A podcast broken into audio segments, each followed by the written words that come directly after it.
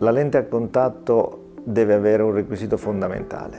deve consentire la traspirazione del, dell'epitelio e la cornea deve poter scambiare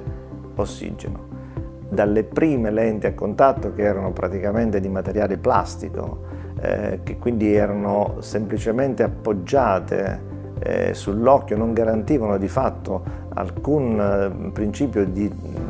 traspirazione, eh, si è passati all'utilizzo di polimeri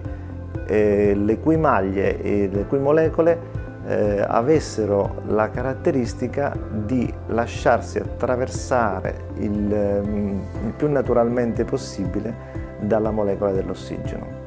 Quindi diciamo che oggi come oggi noi abbiamo una enorme gamma di eh, prodotti che possono eh, correggere eh, praticamente tutti i difetti visivi, garantendo nello stesso tempo una sicurezza e, una, eh, un comfort al paziente, in quanto il ricambio diciamo, del, del liquido lacrimale avviene con estrema naturalezza.